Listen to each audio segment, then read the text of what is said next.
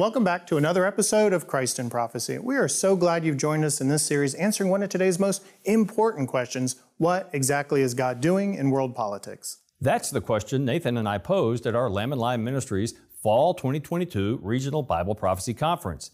In helping us get the answers to today's hard political questions from what the Bible prophesied so long ago, we sought out Mondo Gonzales of Prophecy Watchers Al Gist of Maranatha Evangelistic Ministries, and Pastor Steve Heister, who hosted the conference at Emmanuel Bible Church in Three Springs, Pennsylvania. In the first episode of this three episode series, we showed you highlights from my topic concerning Russia and China in Bible prophecy. I focused on Russia's role in the Gog Magog War as revealed in Ezekiel chapters 38 and 39. I was followed by Al Gist, who addressed Europe and global government in Bible prophecy. Al concluded that the European Union of today is the prenatal form of the revived Roman Empire that will one day soon give rise to the Antichrist and his one world empire. This episode will focus on what God is doing in world politics concerning the Middle East. We'll begin by showing a fascinating excerpt from Mondo Gonzales's presentation, picking up right after Mondo's emphatic call to interpret the Bible for its plain sense meaning. Anyone reading the Bible literally knows that it accurately prophesied the present day regathering of the Jewish people back to their promised land. We hope that in showing you these presentations, you will gain a better understanding of what God is doing today in world politics and be equipped to live and serve in these challenging times. Here now is Mondo Gonzales. What's on the horizon for Israel in prophecy? As we looked with Israel to the future, there's a lot of things that are going on. One of the things I don't, I don't have on here is, and I'll just, because I got a, just a little bit of time, I'm ahead of myself because I'm talking so fast, is anti Semitism. When you come into the Olivet Discourse and you, you see, especially during the tribulation, we know that anti Semitism is going to increase to a very serious way. And it's interesting that um, Right now, if you look around, anti Semitism is up around the world. And who, who's the God of this world? Satan is, right?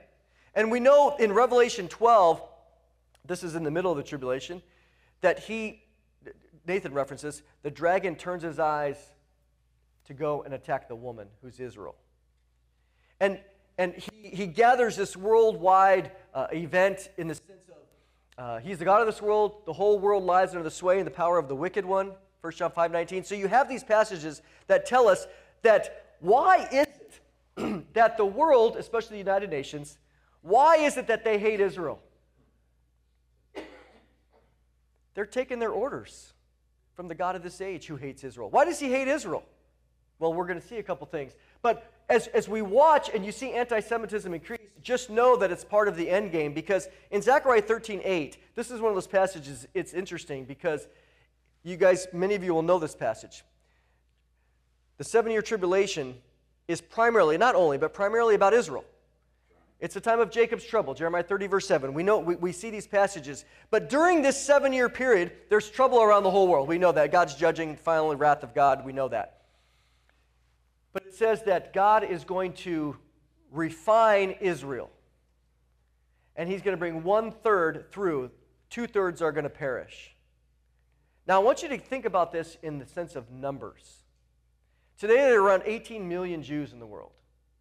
What's one third? We divide by three, you get 6 million. 6 million are going to make it through, 12 million are going to perish in this worldwide genocidal act of Satan, the dragon, the final beast system. But we're seeing the seeds be planted right now for this hatred of Israel, especially in Europe. It's happening. It's, it's amazing how they've forgotten what happened in the Holocaust.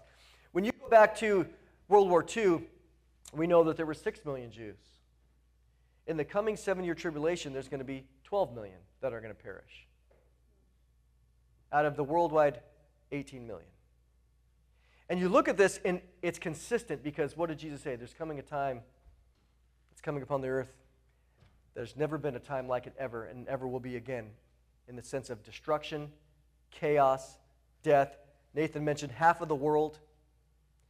But Satan has to, his entire goal has always been to get rid of the Jews. Why? Because of, there's, it's interesting. I, I love in the Bible the, the word until because it gives me a time marker.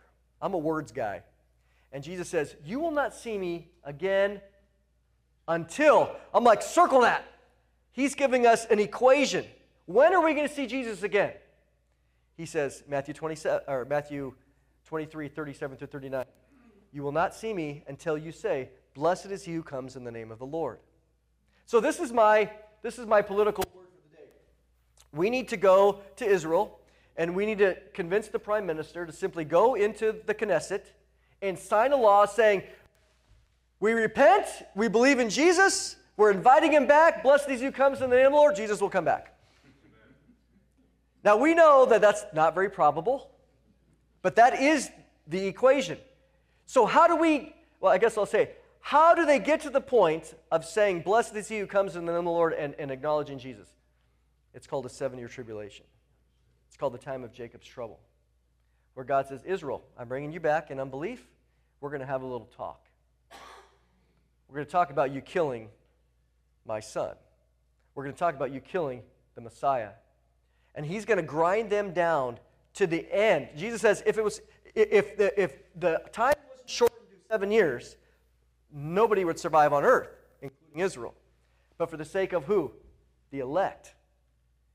Israel, we're going to have a talk and he grinds them down so that by the time they have nothing left, they recognize, and the Holy Spirit's there, the, the two witnesses had been preaching, there's 144,000.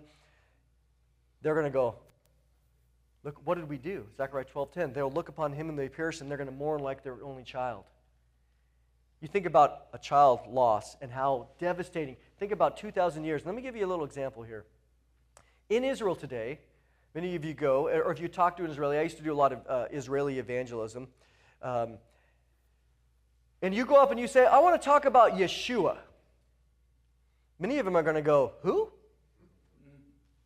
Because what do they call him? You guys know? They call him Yeshu.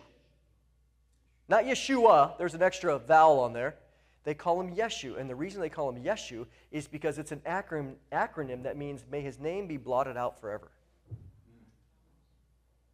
Now, think about that. Your entire tradition for the last 2,000 years, when you refer to Jesus, you call him Yeshu.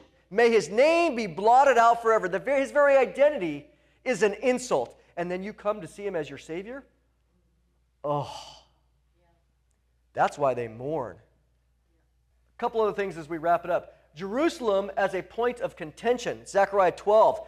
We, we know the passage that Jerusalem will become a what? Burdensome stone to all nations.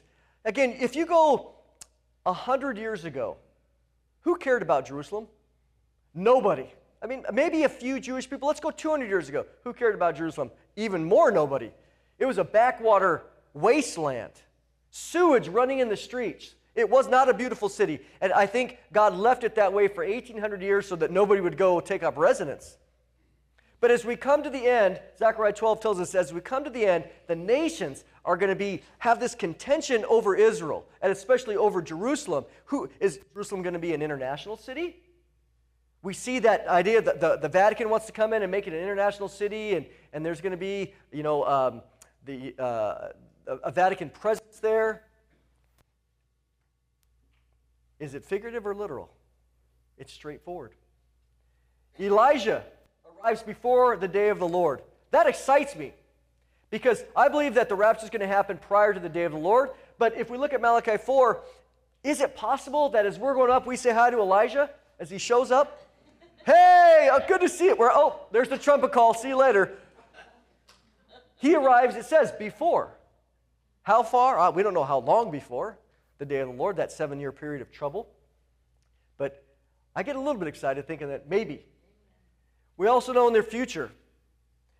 Again, when we, the 70 week of Daniel, when we look at Israel right now, again, what do we see? Romans 11, talks about Israel and, and the whole Romans 9 through 11, really. But Romans 11 says that there were a few that came to salvation through Jesus Christ, and the rest were blinded. Until when? See, there's a word until again. Until the fullness of the Gentiles come in, and then what? All Israel will be saved. Israel has a great future, but it's going to be a tough time before that future of conversion and re- reception, which can only be found through Jesus. There's no separate covenant for Israel. They have to submit to Jesus Christ. And we know Daniel 9, 70 weeks of Daniel, Jeremiah 37, the time of Jacob's trouble. We also know that there's coming this covenant with the Antichrist. John 5:43, Jesus says, "I have come in my Father's name and you didn't receive me. There's someone coming in his own name and him you will receive." And it is this false covenant. 2 Thessalonians 2 describes the nature of this man of sin. Isaiah 28 talks about a covenant of death.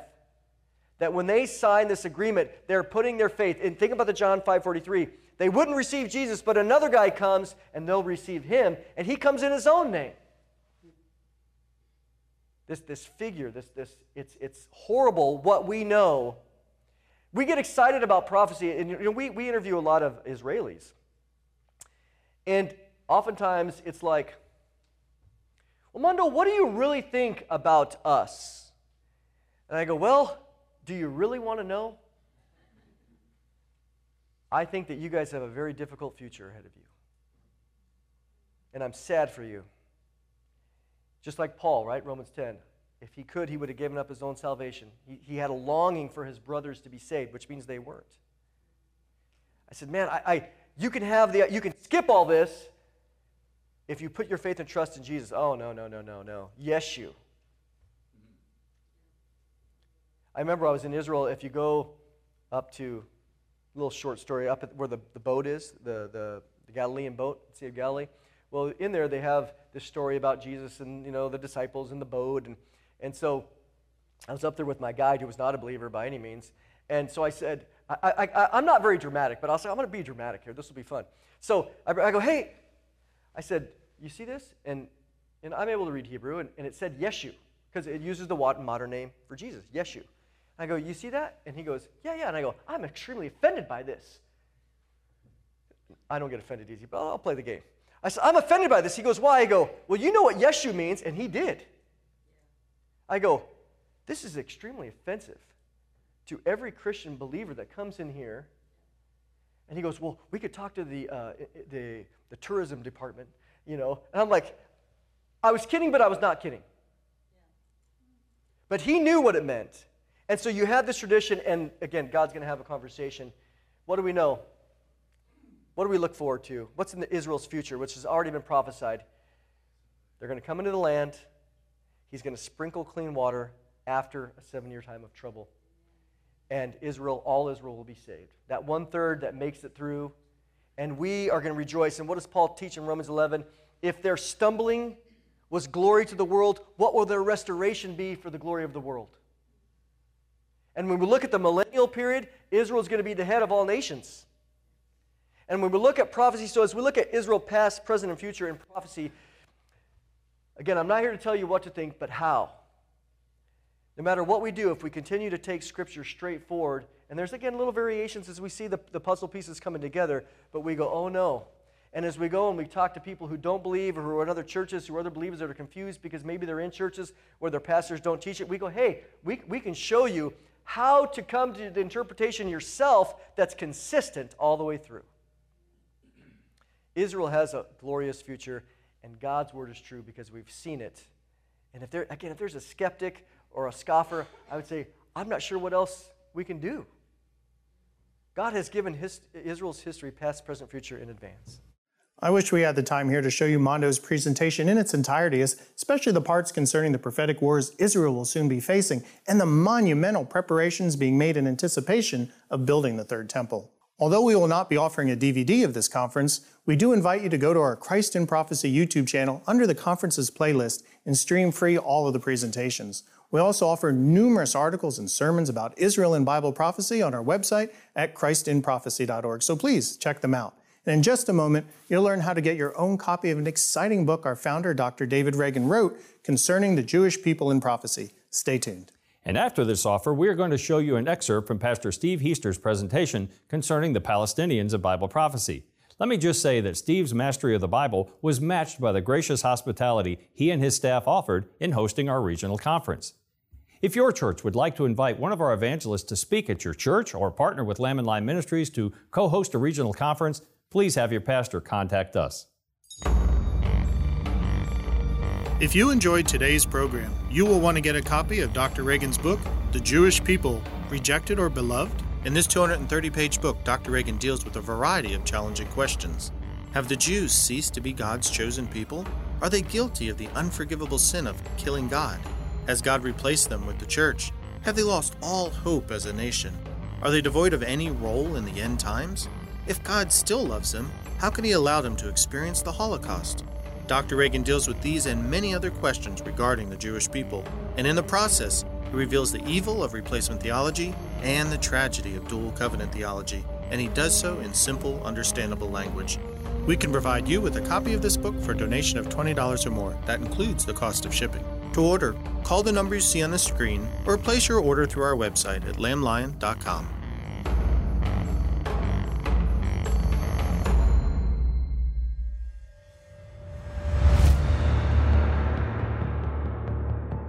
me just begin with this. Uh, on June 15, 1969, Golda Meir, Prime Minister of Israel, made this statement to the Sunday Times There is no such thing as a Palestinian people. It is not as if we came and threw them out and took their country. They didn't exist. She was pilloried by Muslim propagandists. They charged her with racism, they accused her of historical revisionism. They accused her of being out of touch with reality and being in denial, but she was absolutely correct. On March 31st, 1977, the Dutch newspaper Trouw published an interview with Palestine Liberation Organization Executive Committee member Zahir Muhsein. Here is what he said The Palestinian people does not exist. The creation of a Palestinian state is only a means for continuing our struggle against the state of Israel for our Arab unity. In reality, today, there is no difference between Jordanians, Palestinians, Syrians, and Lebanese. Only for political and tactical reasons do we speak about the existence of a Palestinian people, since Arab national interests demand that we posit we, we posit the existence of a distinct Palestinian people to oppose Zionism. For tactical reasons, Jordan, which is a sovereign state with defined borders, cannot raise claims to Haifa, Jaffa, or Palestine, while as Palestinian, I can undoubtedly demand Haifa, Jaffa, and Beersheba and Jerusalem. However, the moment we reclaim our right to all Palestine, we will not wait even a minute to unite Palestine and Jordan. And on the same day that Yasser Arafat signed the Declaration of Principles on the White House lawn in 1993, he explained his actions on Jordanian TV, and here's what he said Since we cannot defeat Israel in war, we do this in stages. We take any and every territory that we can of Palestine and establish a sovereignty there, and we use it as a springboard to take more. When the time comes, we can get the Arab nations to join us for the final blow against Israel. So here's an uncontestable fact. In the history of the world, Palestine has never existed as a nation. And the sad thing about it is, yet we have today major denominations of Christians who take action against Israel constantly boycott, divest, sanctions. And so, one of the mainline denominations just this past summer passed what they call Resolution INT 02 stating that this denomination recognized that Israel's laws, policies, and practices regarding the Palestinian people fulfill the international legal definition of apartheid. Apartheid is legally defined as inhumane acts committed for the purpose of establishing and maintaining domination by one racial group over any other racial group of persons and systematically oppressing them. This occurs in Israel and Palestine through establishing two sets of laws, one for Israelis, one for Palestinians, which gives preferential treatment to Israeli Jews and oppressive treatment to Palestinians, expropriating Palestinian land and water for Jewish only settlements, denying the right to freedom of residence to Palestinians, dividing the population along racial lines by the creation of separate reserves and ghettos for the Palestinians, denying the Palestinians the right to a nationality, urge members, congregations, presbyteries, national staff units, including the Office of Interfaith Relations, to seek appropriate ways to bring an end to Israeli apartheid, direct the clerk to communicate this action to all other of our councils. So here we go again with the accusation of apartheid as a foundation for acting against Israel and boycotting the Jewish state. The committee declared that they were hoping that recognition of the problem would lead to peaceful reconciliation between Israelis and Palestinians. No mention of terrorism was made, only mentions of occupation, apartheid, and the punishment of innocent Palestinians. So, if there was no Palestinian nation and there never has been, how do we make sense of this and what does the Bible have to say about it? Well, I'm glad you asked me that. We're going to look at a message of judgment that God gives through the prophet Ezekiel. In fact, he gives it right in the middle of a, of a message of, of uh, restoration to the nation of Israel, future looking at the country. And in Ezekiel 35, if you have your Bibles, I'd like you to turn there. And I'm often, very frequently, I'm told I go too fast. So here's what I will do. If I go too fast and you'd like a copy of this outline, I'll see that you get one. Okay? So if I move too fast, I'll make sure you get an outline. But in Ezekiel chapter 35, in the, in the, the verses 1 through 15, listen to what Ezekiel writes here. Moreover, the word of the Lord came unto me, saying, Son of man, set thy face against Mount Seir, and prophesy against it. And say unto it, Thus saith the Lord God, Behold, O Mount Seir, I am against thee, and I will stretch out my hand against thee, and I will make thee most desolate. I will lay thy cities waste, and thou shalt be desolate, and thou shalt know that I am the Lord because thou hast had a perpetual hatred and hast shed the blood of the children of Israel by the force of the sword in the time of their calamity, in the time that their iniquity had an end. Therefore, as I live, saith the Lord, I will prepare thee unto blood, and blood shall pursue thee. Thus will I make Mount Seir desolate, and cut off from it him that passeth out and him that returneth and I will fill his mountains with his slain men.